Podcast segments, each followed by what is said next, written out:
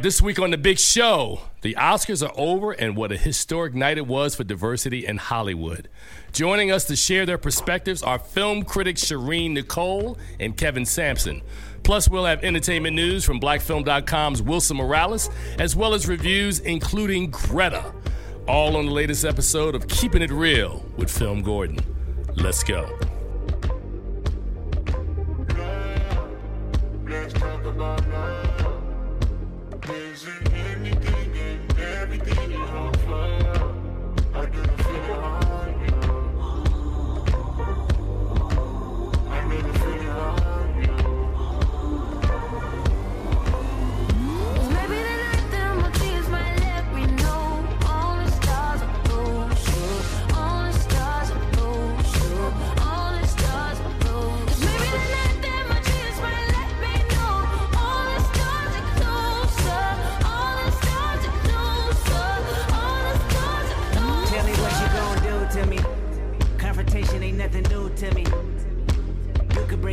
bring a bullet, bring a sword, bring a morgue, but you can't bring the truth to me.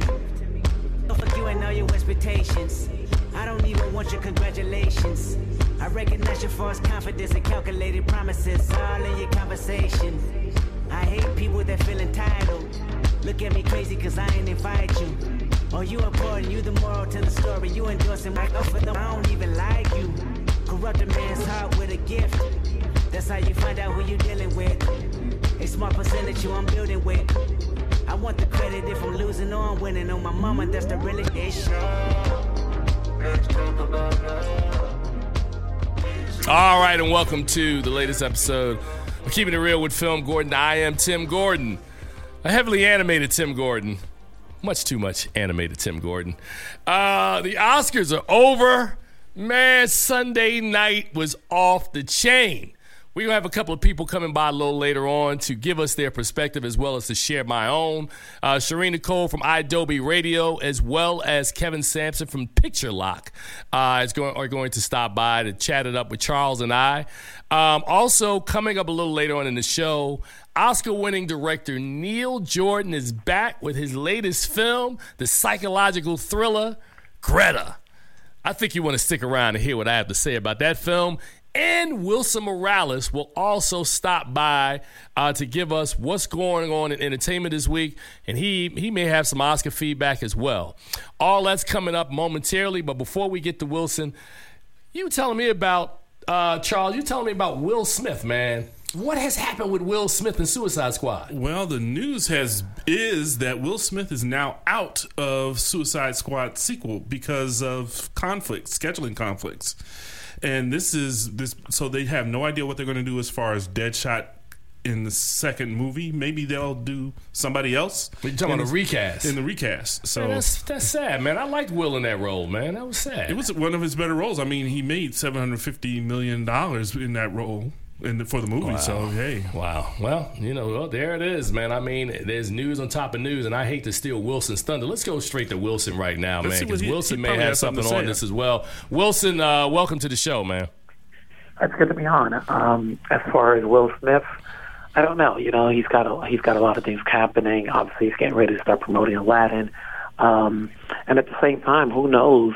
You know, when it comes to the world of DC, you know, there's always changes in the actors. Obviously, we know that Ben Affleck is no longer going to play Batman, and you know they're constantly changing gears. And you know, now that they've had a successful Wonder Woman as well as Aquaman, and you know they've got Captain uh, Shazam coming up. Who knows where the trajectory may go at this point? Yeah, man. Wow, that's unfortunate, man. Wow, that's interesting, man. So I, I'm assuming that they're going to want to keep that character in, and they'll probably have to recast. So it'll be a little strange, but eh, you know, they'll- it's, it's it's been done before, so it's not like this is new. Yeah, yeah, or you know, like, or they can do like Bumblebee. You know, like less characters makes it easier because at the end of the day, you know, if you have to ask anybody, can you name me all of the characters from that first film? There's no way you're going to get everybody right. Right. No, you're right. You're right. Well, Wilson, man, you know, this is our first show, man, since Oscar night, man. You got anything, man, for me? You know, Oscar night was was a historic achievement within black cinema. Obviously, uh, since the great year we had in 2018, it reflected it. It reflected that in the awards. We had seven winners. uh, including Spike Lee finally getting a competitive Oscar. Uh, you know, you've got Hannah Beachler winning an Oscar and Ruth Carter winning an Oscar. First time African Americans have won in those respective categories: costume design and production design. Um, you know, it, it was a good achievement. You know, Peter Jackson also won an Oscar for produce, co-producing Spider-Man Into the Spider-Verse. So, you know, people were upset in regards to the Best Picture winner. But, you know, you can't please everybody at the same time. You know, last year's The Shape of Water won Best Picture, and you had your gripes there. But I think a lot more people are talking about Green Book and Roma. Um, especially you're going to get it when you have BlacKkKlansman involved, you have Black Panther involved. You know, at the end of the day, the voters decided, you know, to go with what they like as opposed to what they read. Man, see, that's why I bring Wilson Morales on the show from blackfilm.com, man, because Wilson is nothing if he is not the cinematic politician, man. That dude right there, that was the best answer. Because um, I, I didn't really, I mean, to be perfectly honest, I mean, we talked ad nauseum about, you know, flaws and issues that we had with, uh, you know, not just Green Book, but with Roma as well. Um, I'm going to talk a little bit about my feelings about Bohemian Rhapsody, which which bothered me more so than anything else on Sunday night because, you know, if it were Tim's ballot, Bohemian Rhapsody would not even been a Best Picture nominee. Less more the the, the film that won the most Oscars on on uh, Sunday night. I, I mm. Great performance by Rami Malek. He absolutely deserved everything he got. The fact Queen opens the show, Bohemian, come on, man, stop it. But you know, but Stop here's, here's what goes to show: social media. Uh, you know, uh, you know, the, the the days where Twitter becomes judge and jury are starting to end because as much as social media hated uh, Bohemian and as well as critics, you know, you can't explain the over eight hundred million dollars that that movie's made worldwide. You know, so like when these movies play well, especially Green Book, you know, for all the talk that they did, people just watch the movie and they like it as it is, going in there and not reading what they have to say. And segueing in a way out of the Oscars, look at the upside. Kevin Hart's new movie just made a $100 million at the box office domestically. Here's a movie that was made two and a half years ago, has a 39% Rotten Tomatoes, and yet has been bringing in audiences week after week to gross $100 million. And this is a movie that, that, that did not get released during Martin Luther King weekend. It got released before that. And generally speaking, movies get released. Movies that get released within the first two weeks of the year are usually horror films, animated films, action films, war films. This is a straight up dramedy, more drama than comedy. You know, but Kevin Hart, especially despite the whole hosting, non-hosting duties controversies that he faced, people still came out to see him and support him more so than ever. So basically, Wilson, what you're saying in a very nice and educated way is that there's a huge disconnect between the thoughts of film critics and the thoughts of the public. Yeah. Basically, the public is going to I love Wilson. That was a Michael Cohen answer. Yes. you know, yeah. As, much as I want to explain it in the, in the you know in the layman terms, you basically put it right. There's a huge disconnect. The, the people speak for themselves. You know, they're going to go see it. That movie has an A cinema score. You know, so no matter what we say, you know, I, I just remember the days when Transformer was horrible, but when it when it brings in a billion dollars at the box office, I got to keep my mouth quiet. You know, at the end of the day, this is all about show business. Hey Wilson, I think I have the answer for the whole question. Is why don't we just create a popular Oscar? no, but wait a minute. But but but I think I think what Wilson is saying, and that what we've talked about privately, and Charles and I, Wilson and I, and other critics, is that I tell people all the time that films they are made for two different reasons, right? They're commercial films. And then there are films that are what I call prestige films, the films that play during award season. Sometimes the two kind of blend together. You've had Lord of the Rings was a film that was a, a film that critics loved, but the public loved as well. Um, but but it doesn't happen a lot, and I think a lot of times people get turned off with the Academy Awards because you know this year we had Black Panther in there, uh, which is a film that made ooh gobs of money. I'm trying to think. Was there another film? Was there any other films that were in the race that were like big box office hits?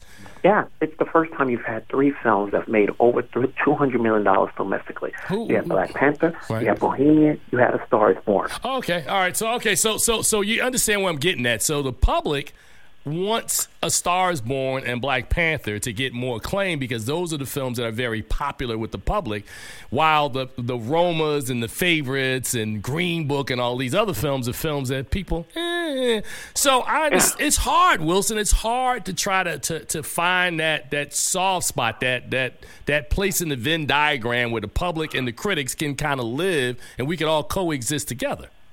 Yeah, at the end of the day, you know, like it, it's no different than the Grammys, where you have artistic music as, as uh, you know, in the same uh, same competition with popular music. You know, so when you look at these movies that were nominated, eight of them, half of those movies are what the people chose, what the people wanted. We wanted Black Panther to get in. Not necessarily, you know, everybody wants them to win. You know, you go around asking people, it's like, oh, okay, uh, Green Book falls in the middle. Green Book falls into the like, I didn't like it and I did like it. You know, same thing for Roma. Roma, you know, uh, for intent purposes, it was that artistic film that people wanted. And and at the end of the day, you know, the voters have to ask themselves, is this the best picture? And then, a- you know, for those who don't know the politics of the Oscars, there's the the voting system.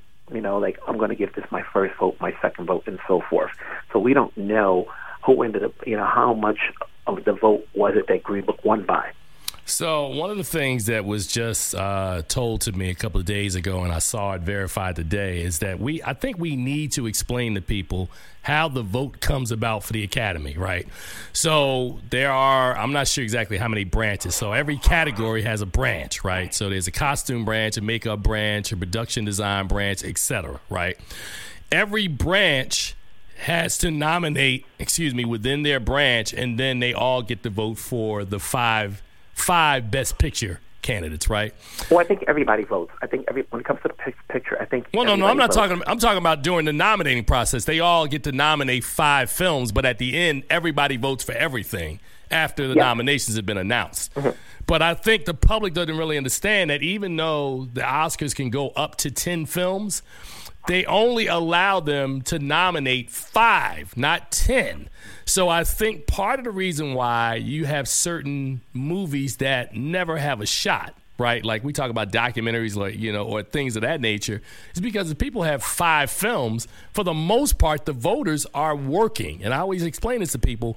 You're asking Regina King, right, to be an Oscar voter. Regina King has been on the set of If Beale Street Can Talk, whatever, Seven Seconds, whatever other project. She's working. So it's not like Regina King is Wilson Morales or Charles Kirkland or Tim Gordon, and she goes to screenings three, four times a week. Regina King's on the set with the rest of these, uh, the, everybody else in the academy who's either in front of the camera or behind the camera. So Wilson, to me, one of the things, and I remember telling this to Cheryl Boone Isaacs when she was president, and I met her. I said, you probably need to have a film critic branch. I mean, because we would be the branch that has seen all the movies in a way that you guys hadn't. Well, that's why you have all these. Uh, that's why we. That's why we. That's why we matter in the beginning. I think if you were like a strategist, you know, the way to get your film in the race is if you know the game, how the game's played. You start off with the press because obviously, you know, between NBR and the Golden Globes and the New York Film Critics and the Los Angeles Film Critics, since those are the main outlets to get coverage and prestige, you want to work with them to say, okay, get my film in the race, get them mentioned, because at least they're going to go worldwide. Uh, Golden Globes has always been the first one because they're the first televised award show. And for those voters who live in the middle of the country where they're not in LA or New York where they can get catered to see a film, they're only going to go by the screeners. So when you're getting like 80 to 100 screeners, you're not going to see all of them. You don't have time. You know, like you said, they're probably working within the business. So you're going to uh, whittle it down to what are the films that people are talking about? Who's in contention? You know, you're going to be looking online to see what some of these experts are saying, what are the critics are saying. So you're going to, you know, take out maybe 15 of those 80 movies and narrow it from there. Right. All right, Wilson. So we got about less than two minutes to go, man. Uh, next year's Oscars are going to happen on February the 9th, 2020. Um, how soon do you think we hear that the dominoes are going to start to fall, that the Golden Globes will move. The Critics' Choice, of course, won't announce probably for about another four months.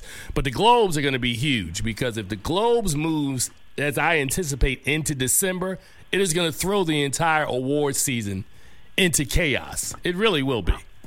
Oh yeah, because now people are going to start positioning themselves to be released in October, November, just to be in the conversation. Because you cannot come out too late. Uh, once you have a heavy hitter film like The Irishman, which has Scorsese and De Niro and Pacino, any film that has that doesn't have that sort of status are going to come need to come out early to get to start building that momentum. You know, marketing wise, critic wise, people wise. You know, so like you can't wait to the last minute because by that point we would have seen enough movies to make our decisions ready. You're not going to hold that slot waiting. You'll hold the slot waiting for Scorsese like they did a couple of years ago when he released the Japanese movie and it didn't get that much nominations, but nevertheless, they still waited for him to finish it up. Everybody else is like, mm, I don't know. If Beale Street uh, waited till like end of the year, like it did, to be released, you lose out. Luckily, Regina King had that status and likability that she prevailed uh, to win, even though she didn't get a SAG nomination. Well, that, that waiting game is not going to work this year. You can try that late December thing if you want to. You're going to be in trouble. But Wilson, let us run right now, man. But before we go, man, let people know where they can follow you, man, on social media. Or you can find me over at blackfilm.com, which is the same words you use for Twitter, Instagram, and Facebook. All right, my brother. It is always a pleasure, man. We will get up and talk, my friend. All right, we will talk. Take care. All right, you take care. And of course, that is Wilson Morales, editor in chief of blackfilm.com, uh, who comes on with us at the top of every show. We're going to take a break right now. We're going to come back with more fallout from Sunday night's Oscars. You guys keep it where you got it. You're listening to The Big Show here at 96.3 HD4, and that's dcradio.gov. And we'll be right back.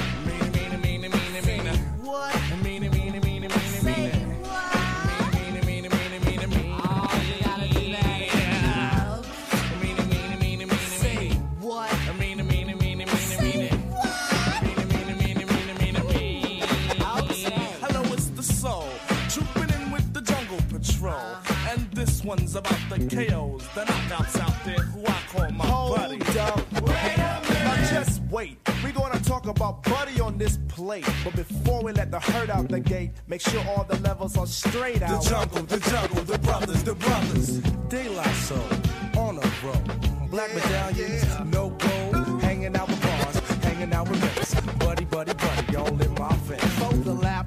Jimbrowski must wear a cap just in case the young girl likes to clap. Ain't for the win, but before I begin, I initiate the body with the slap. I drop the beat for the fight from a tribe called Quest.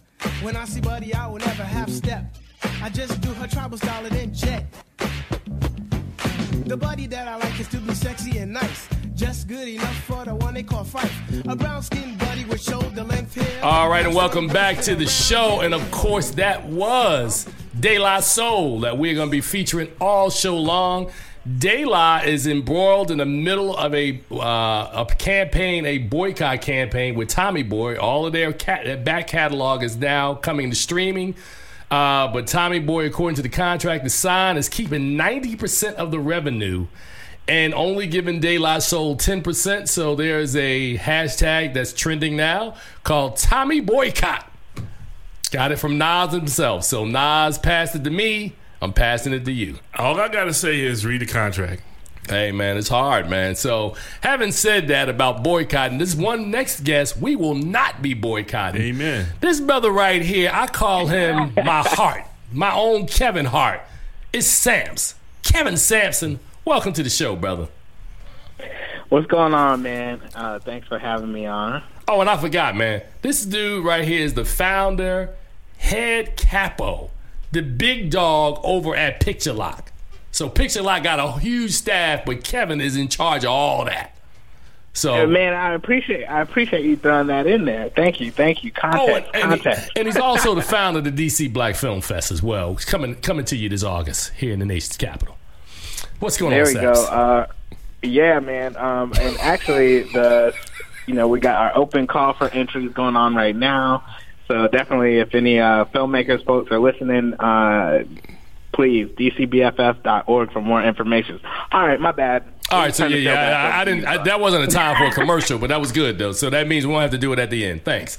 Um, we're Right. gonna go. we're gonna go from independent films that my brother is promoting to the big stage on Sunday night. Uh, Kevin was one of the people who called me while I was uh, the, the day after. Um, I had a lot of opinions, man, but it's not about me right now. Kevin, what did you think about Sunday night's historic night for, for what I call Donald Trump's worst nightmare? You know, for the African Americans, people of African descent, and the Mexican Americans. Don't forget the Egyptians. oh, Man. absolutely. Right, right, right, right. Oh, look, look, Yeah. all the people. Build that wall now. Go ahead, Kevin. Right. yeah, man. You know, I, I, I honestly, this was the most fun I had in the uh, at watching the Oscars in a long time. In fact, I thought to myself when it ended, I said, okay. I think next year I'm going to do an Oscar party again because I mean I had just gotten so into the Oscars.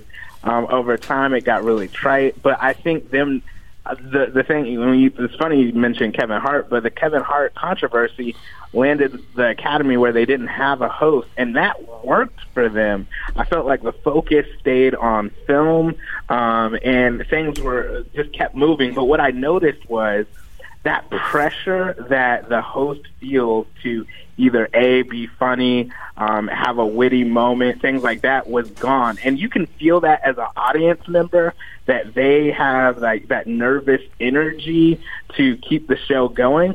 But without a host, like the show just kept moving. So I thought that was a, a good move for the Academy. Um, one of the biggest things I took away was I felt as though we really were able to see a changing of the guard, um, just in terms of the more diverse uh, winners. Um, and, and many times I was just, I was saying on Facebook, like, you know, live posting, I was just like, you know, it's a little bit too early, but right now the Academy is getting it right. And that's, you know, except for, you know, we'll get to Best Picture.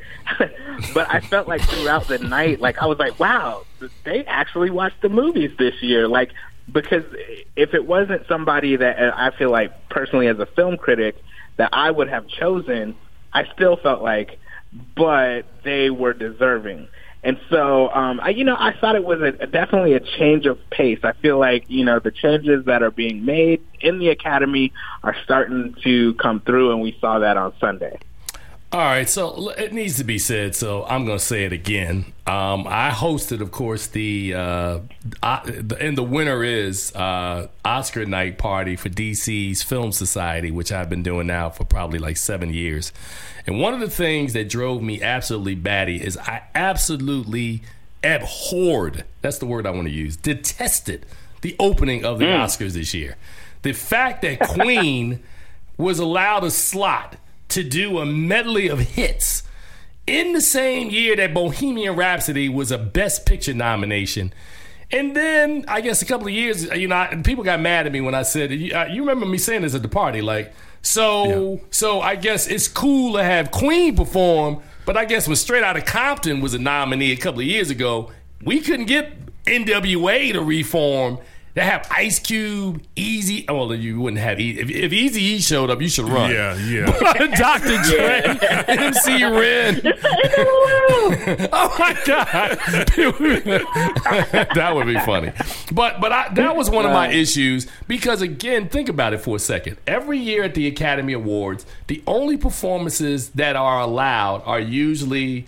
Uh, the performances of the five song, nominated right. songs, right? Why is there a random performance from a group that a biopic was done for? I, I didn't understand that at all. I'm, I'm still, nobody still explained that to me why that was allowed this year. And don't come to me and tell me that Kendrick Lamar didn't perform, so we needed the fifth song. Kendrick Lamar dropped out on Friday. So it wasn't like you you had enough time to, hey, Queen, you got 24 hours, man. Y'all need to get here, rehearse your set, and open the Oscars on Sunday. Man, that thing was planned way in advance. Trust me. So that was problem number one. I hate to say this, but before you go into it, if that was planned, that was a weak performance. I have to say that Queen did not play very well at the Oscars on on, on that night. I thought it was a weak performance. Uh, uh, Adam Yeah. Lambert. Adam Lambert just doesn't have the chops that that of course Freddie Mercury had, and it showed in that performance. I thought it was a poor performance to to, to even start an Oscars. We- All against the fact that there was a musical performance starting the Oscars. I thought it was a pretty poor performance. Like, anyway. what, what are we, the Grammys, man? This is how we starting the Oscars Yeah. now? So, so go ahead, Kevin. No, You- I, I agree with Charles because um, that's and that's something that I was talking to you about, Tim. Is I think Adam Lambert was not the guy. Um, there, there's plenty of other singers that have star power that could have brought it. Um, but not only that, like I would have even rather seen uh, um, Lady Gaga and Bradley Cooper start things off because at least they were in the film. They sang the song them, themselves, and, and what they gave us was actually a, a really memorable moment. You could tell that they weren't just kind of um, singing to sing when they performed the Shallows, but um, they actually kind of performed and acted in their character, and everybody kind of swim. That would have been to me if you had to start off with like one of these Right. songs or one of these performances. Right. That would have been the way to start it off. All right, Absolutely. all right, all right, all right. Okay, so so I've got that ran out the way. I want to pivot because we got about seven minutes because I want to talk about this. Um, my other issue, and and I said this in the last segment.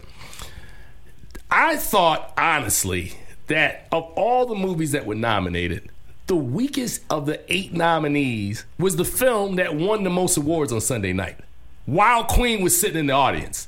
Now, I'm not saying that there was some tomfoolery at Price Cooper Waterhouse.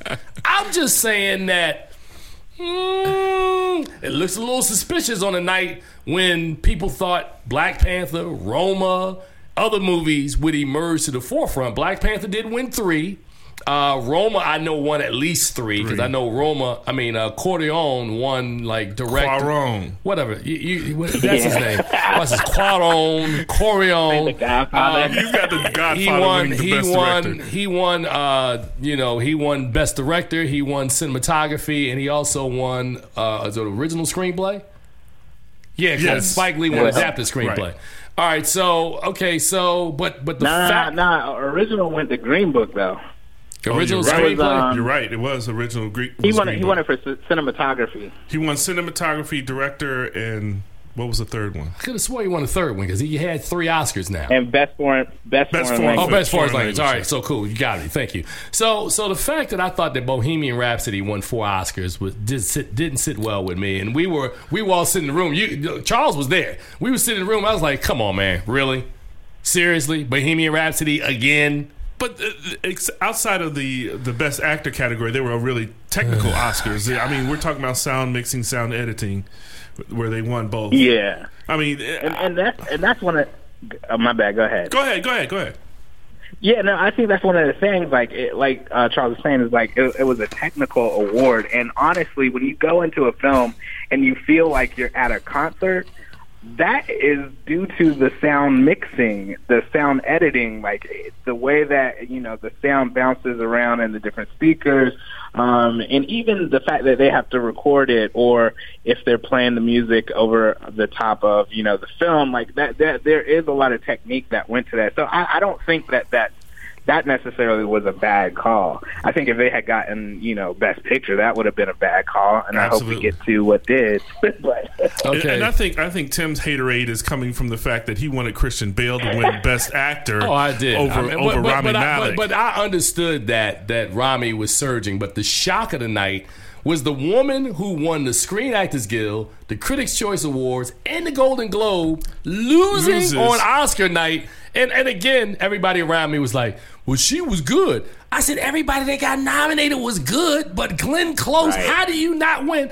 Russell Williams texted me during the show. He was like, "Man, she must have really pissed somebody off." I said, "Apparently, she did." Obviously, Uh, Wow. uh, Olivia Colman's performance was a supporting actress performance, Performance, in that right. movie. Right, right, for- right. In, in all honesty, Which is really funny because Mahershala Ali's performance was a was a- man, was a lead performance. So right, no exactly. justice. but wait a minute. Yeah, let, but- let us but- not but- forget. Hold on a second. Charles is going to say something, but let me say this first. Let us not forget that the coolest moment of the night is when I screamed like a little girl when my friend Kevin Willmott's name got announced on television that he won an Oscar for for for right for as one of the four writers for BlacKkKlansman. I was like, man, we got another Oscar winner that comes on our show, man. That is hot.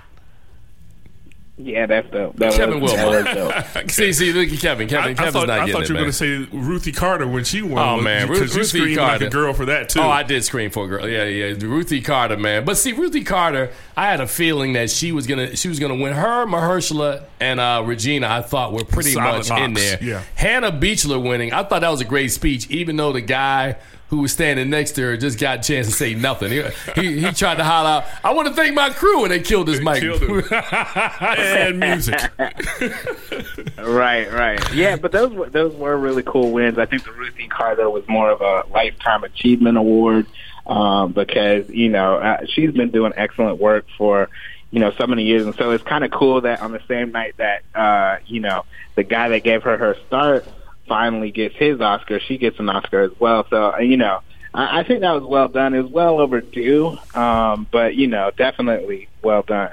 So, Kevin, can I ask you a question, man? Because you know, and I want to tell and tell me if you ever remember this happening before.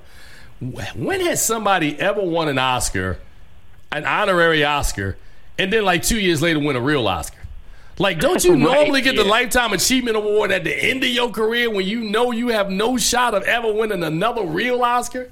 Only the Academy. Right. Really, Academy? Yeah, Wow.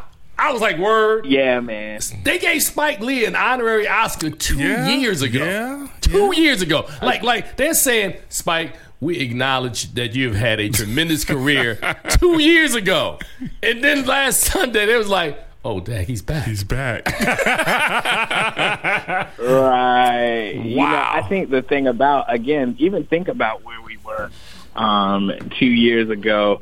You know, with uh, Oscar so white, uh, kind of. You know, being a little still hot or whatever, and I think, like I said, we have that changing of the guard uh, as of this past Sunday, um, in which we see, okay, some things are actually starting to change. You know, this overhaul of you know bringing in new academy academy members, um, and so I think that the old guard said, you know, we're gonna give you this honorary joint, but you're never gonna get one. and then Right. and it- within the course of the two years, things changed up, and people are like, um, Surprise! oh, no, we yeah, this brother his too. And, and I thought the coolest moment of that, we got less than a minute. The coolest moment was having his Morehouse classmate, Sam, Samuel L. Jackson, announce it so he give could leap the into his arms. um, I don't mind Spike Right. leaping into Samuel L. Jackson's arms, but must you wrap your legs around Sam? Yeah. That was a bit much. Wearing a purple outfit. Especially in that purple so small.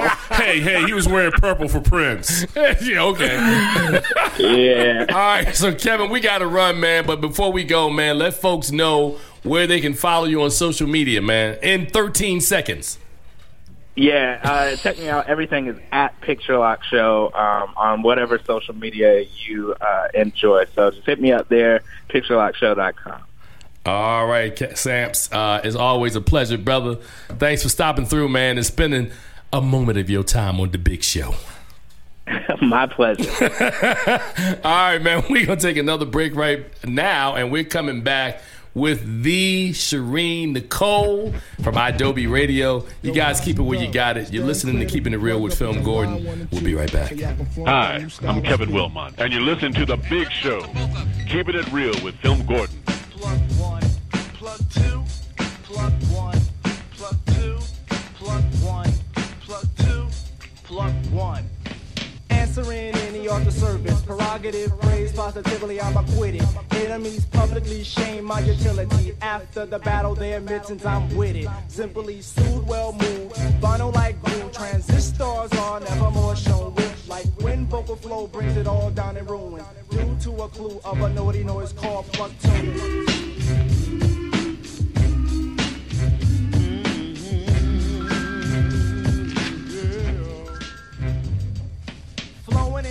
Fly with a new style. Barrels are cleaned and loaded for salute.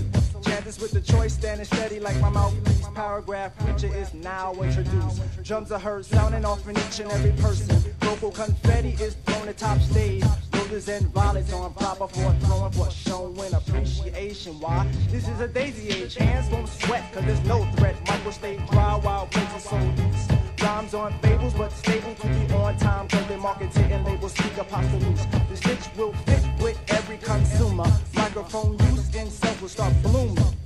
Profit and cost could never be lost or due to a clue of a naughty noise called plug two.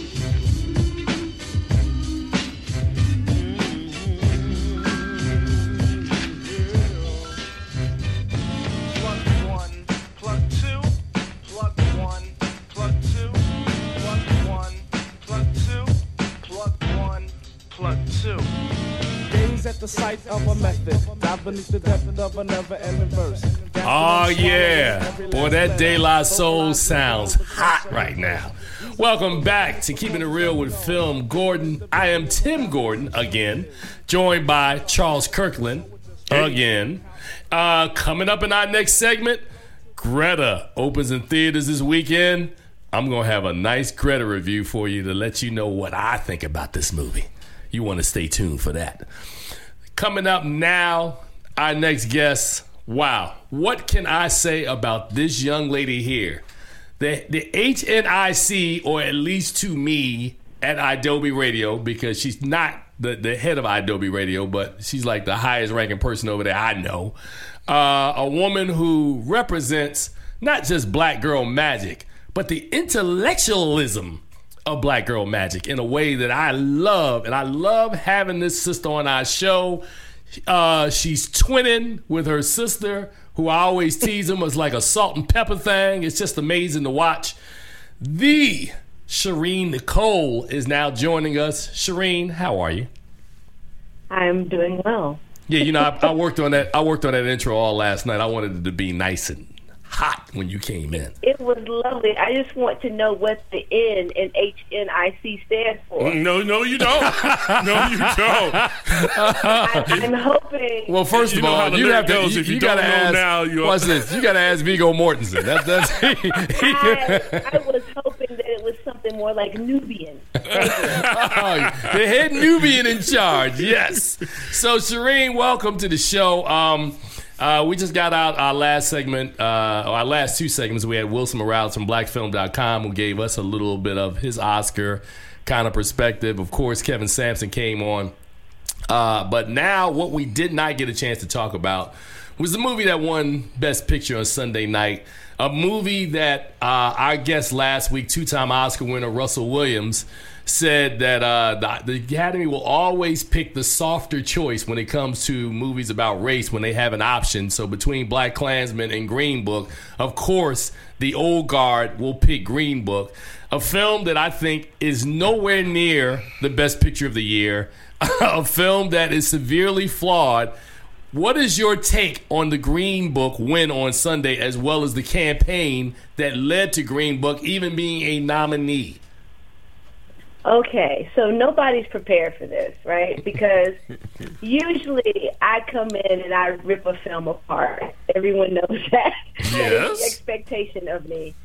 And I have to say, before any of y'all get angry, no, Green Book should not have even been nominated for Best Picture. Let me put that there. So we're sitting that right there. That's the first marker. Right.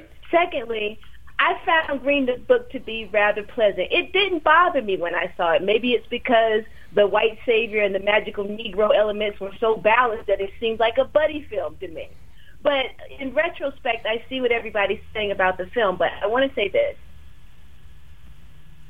At best, Green Book is a glorified after-school special. Okay? Mm-hmm. when the movie came out of festival season, it was dead. It was dead. No one was seeing it. No one was talking about it. It was over until we, and when I say we, I'm just going to include all of the black people. We didn't all do it, but we're in this together. We started talking about Green Books. We started talking about maligning it, talking about it. I thought that the only thing to take away from Green Book was Dr. Don Shirley and uh, Mahershala Ali's wonderful performance and the idea that, that Don Shirley took that trip on his own and was inspired by Nat King Cole. Okay, so I we have all of that there. But the film is neither good enough nor bad enough for all of this conversation. So what did we do? We decided to go on a massive Destroy Green Book campaign. So we kept talking about it. We kept writing about it. We kept breaking it down. We kept attacking people on the internet. And all we did for the last six months is talk about Green Book. No wonder the Academy voted for it. It's all we've ever, it's all we've talked about. Meanwhile, we owe Barry Jenkins a massive apology because Beale Street, which is an amazingly well done film, beautifully written, beautifully shot, beautifully acted, is not even nominated. They had 10 slots. They nominated eight films, two of which didn't belong there. And let me tell you something. I love Freddie Mercury. I love Queen, and I love Rami Malek. Nowhere in anybody's books should Bohemian Rhapsody have been nominated for Best Picture, and nowhere on earth should Green Book have won. So what I'm going to tell y'all is this. Talk about the things that you love. Yes, we have to take some problems down. Something like Confederate from HBO. Yeah, we needed to talk about that to take that down. Green Book wasn't worth talking about, and Beale Street was, and we owe Barry Jenkins an apology. That is Sherin Nicole from Wow. idobi Radio that's joining us uh, in our third segment here. Um, can't- can't follow that. Um, so what did you think about uh, Spike Lee? And I talked about this in the last segment. That it's kind of backwards to give somebody a, a lifetime, you know, kind of an honorary Oscar, and then two years later give them a competitive Oscar. Um, talk about talk about 32 years of Spike Lee waiting for this magical night to and, and when I say magical night, he already had an honorary Oscar that he, he got like in a November ceremony. But he's in the big room on the big stage in front of the world with a film that many people thought was one of the strongest films of the year, a film of now. Talk about your feelings about Spike Lee finally getting his Oscar, albeit not as best director, but a screenplay Oscar. Okay, so when I was sitting with my assistant, we were actually in LA uh, right after the Oscars that night. We were sitting in a hotel watching the highlights. And when I heard Samuel L. Jackson shout out Morehouse, I was like, oh, oh. And then when Spike ran up stage and jumped into Samuel L. Jackson's arms, let me tell y'all something that was so much joy for me. I was overjoyed. Does Spike deserve his Oscars? Yes, he does. Has he made some missteps? Yes, he has. But we're not going to talk about that because that misstep is on Netflix. Anyway, hmm. the point being is that it's amazing to see Spike get this Oscar. Yes, it's a little backwards, but as I was telling Tim last night, I think that what we're seeing is some kind of corrective measures from years of Oscars so white, right? And I'm not talking about on stage, which is true, but um, to use um, the term in the voting room, the voters, the the voting block. Look at look at what it was, and so a lot of people were not getting their accolades when they earned them. We talked about Denzel not getting his accolades when he earned them. So I think that the corrective measures that have been taken to balance out the voting we're now seeing the results of that. You know, we're seeing Mahershala Ali win two in three years, and of course, he's so brilliant that we we want that. Regina King winning her Oscar because let me tell you again, she was magnificent in Beale Street among Absolutely. a cast of magnificent actors. So I, I said it then. I said any one of the family members of that family of Trish, um, Tish's could have won an, a supporting Oscar. Regina King should, and she did. So I think a lot of what we're seeing is corrective. And it's good. It's just sad because, yes, Spike earned it from Malcolm X. Without a doubt, earned it from Malcolm X. Um, there's a lot of merit to BlacKkKlansman. People have their problems to, um, for and against, but there's a lot of merit. He's had a stellar career, so yes, let's give him his accolades. Did I All answer right. the question? Well, yeah, that did answer the question. Even as you, some, somebody must be listening. You heard her phone go off, boop. wow. I apologize. No, don't, don't worry. His is going off at the same time on the other side. So, So, yeah, all right. so- I got a stereo going All on right, here. so hold on a second. So we covered Spike Lee, we covered Green Book. Uh, Ruthie Carter wins an Oscar after 30 plus years. Uh, you know, Spike, she worked on the first 10 films of Spike Lee and also did some Yes. other work, as well as Hannah Betchler. Uh, is it, or is it Beachler. Beachler? Beachler. Hannah Beachler. Um, Beachler. Yep. So, um, yeah. So, so talk to me. I mean, those were magical moments. Those were magical Hey. moments on Sunday night. Yeah, you know, um, it, it wasn't the rain. I, mean, it wasn't my eyes. It was the rain. You know what I mean? I, I wasn't Yeah. crying. It was just, you know, too, there was too much happening in the atmosphere. But yeah, I was just to to watch Ruthie Carter win again. She's earned it before.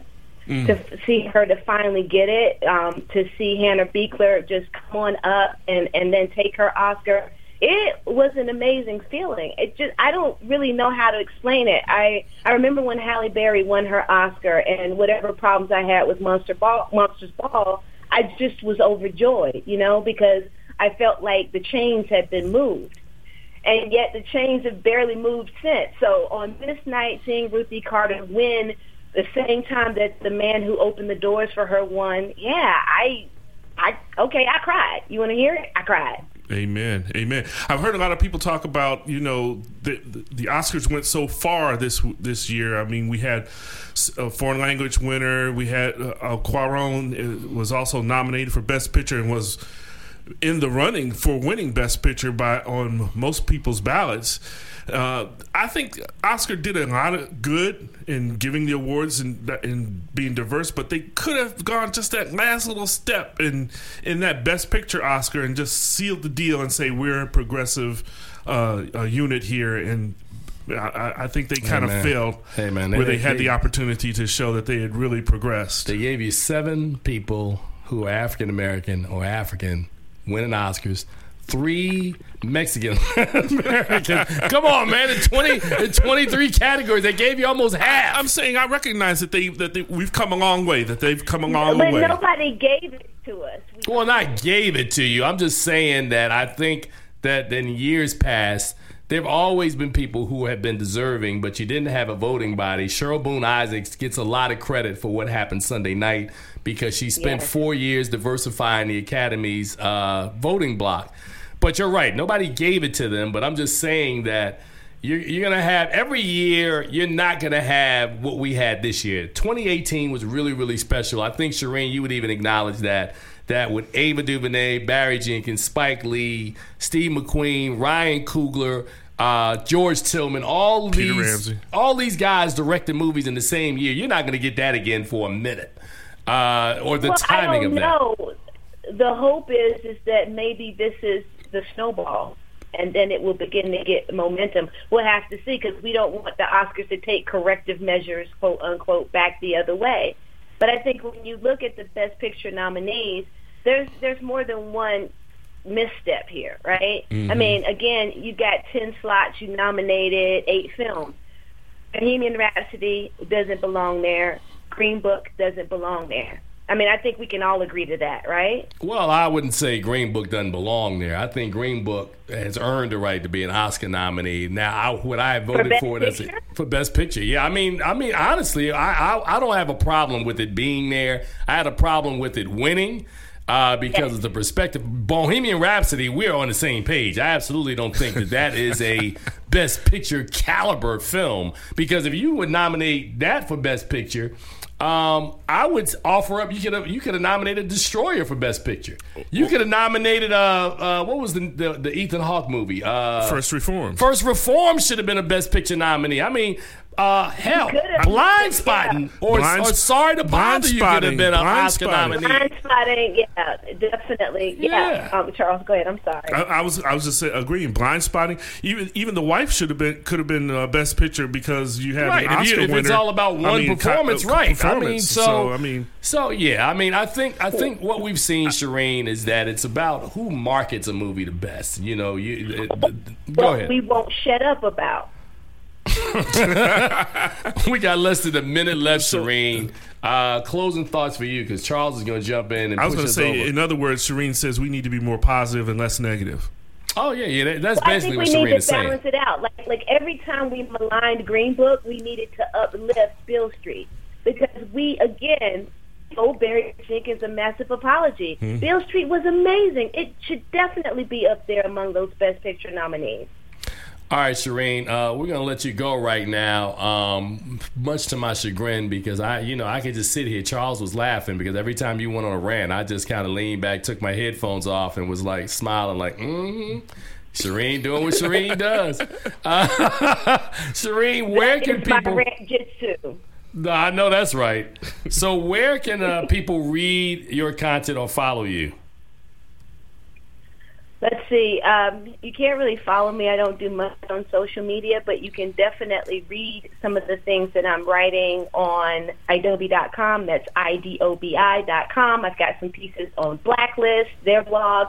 I've got some pieces um, on Rotten Tomatoes, and I'm also going to be doing some other things that you can find. So you just have to do a search for me, and you will find me. And also listen to Geek Girl Riot on idobi Radio on Tuesday nights at 11 p.m. Eastern. Once again, the Sherin Nicole from idobi Radio. Sherin, thank you as always. You are absolutely amazing every time you come on. Oh, thank you so much. I appreciate it. I wanted to get that off my chest, so thank you. All right, dear. You take care. I will talk at you soon. okay, you guys too. Bye, Charles. All right. See ya. All right, and of course that was Sherin Nicole uh, from idobi Radio. Always an amazing guest. So I wanted to make sure I say it to her and after she leaves. You guys keep it where you got it. We're going to come back with the one movie that I will review this week, and of course that film is Greta.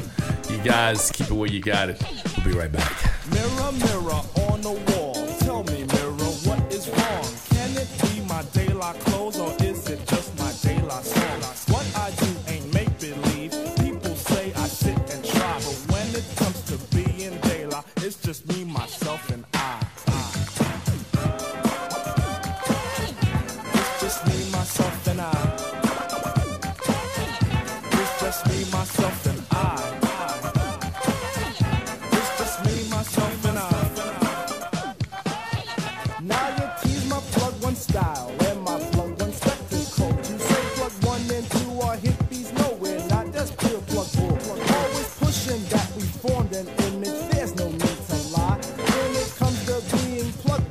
Just me, myself, and I.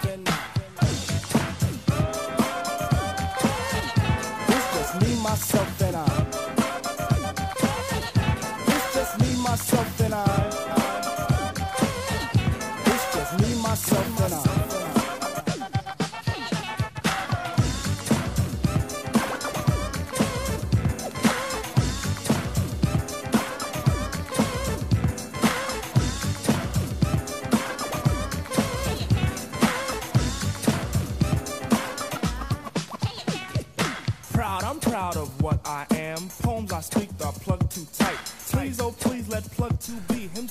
Welcome back to the show. And of course, this week's reviews are brought to you by thefilmgordon.com.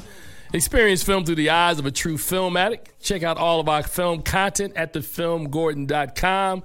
There's one film that I saw this week in films. There's several that are opening, but one that we're going to talk about. But before we do that, let's cue the music.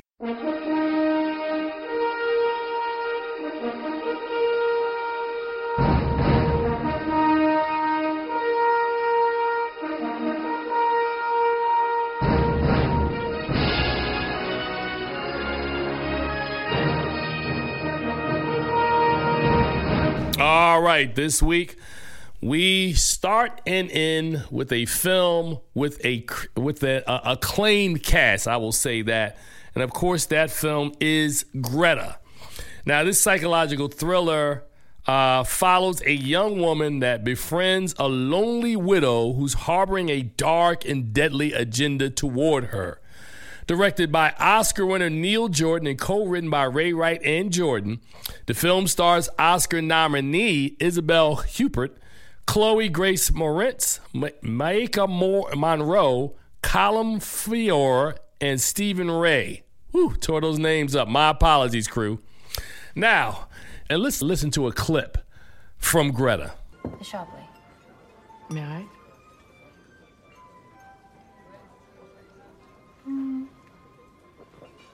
Bit like you. Promises a lot, then disappoints. Okay. I deserve better! Oh my god. I'm so sorry. You can't do this to me. To us. Are you a child? No, you're the child. You need someone to love. You need a mother to hold you. You love someone and you're afraid to love. We both know it's true. Don't you dare talk to me about my mother. Darling, don't you understand? She had to die. She had to die I us to meet! Are you out of your mind? You just can't priceless! Just accept it! It's called moving! All right, an earnest young woman finds a purse on the subway, and her act of kindness, returning it to its owner, begins a slow descent into madness in a story that clearly was better on paper than being executed on screen. Now, Frances, played by Marentz, and her friend Erica, played by Monroe, are two carefree women living their best lives. After finding an abandoned, an abandoned purse on the train, she returns it to an appreciative older French woman, Greta, played by Hubert, and soon the two are spending time together, close as two peas in a pod. But when information is discovered that shows that the kindly new friend is hiding a secret, their relationship takes a twisted, strange turn which reveals how duplicitous Greta really is. Now, headlined by celebrated French actress and Oscar nominee Hubert and co written and directed by Oscar winner, winner Neil Jordan, Greta is a film that starts with great promise only to fall apart like a flimsy house of cards when logic and common sense enter the equation. It's also interesting to see Marentz, who cut her teeth as a baby badass in the Kick Ass franchise, on the other side as a victim in this story. She brings a credible amount of vulnerability to the proceedings, but the screenplay to me had too many facepalm moments to really take it seriously. Now, Hubert's casting is also fascinating due to the fact that she built her career with a string of thought provoking, serious, dramatic portrayals. Now, the opportunity to cut loose and play an Alex Forrest type character from Fatal Attraction must have been enticing, but where Glenn Close found restraint amid the madness, Hubert, with Jordan's direction, becomes unhinged and never quite manages to display the empathy in her deranged portrayal. The result of all of this is a spectacular and glorious failure for this celebrated cast and early candidate for one of the worst movies of 2019. Greta is a mess, and it squanders the talents of his amazing cast in front of and behind the camera. The distributor also knew, which is why they dumped this movie in theaters inconspicuously late in February. How the mighty have fallen. Neil Jordan, look in the mirror. You better than this, dog. Like same thing I would say to Spike Lee. You better than this. Gave this movie a D minus. Not quite an F because I thought there was some stuff that was in it that, as I said early on, made sense. But boy, does this thing spiral out of control quickly in the second and third acts. So that's what I have on Greta. And that's all I got for this week as well. On behalf of the team that holds it down for me, my, my producer, Jessica Sturgis, the associate producer, and the most selfish man on radio, Charles Kirkland, I am Tim Gordon. As I tell you guys every week in closing, please see something good at the movies. Greta is not the answer. See something else. Till next week, I am out. Peace.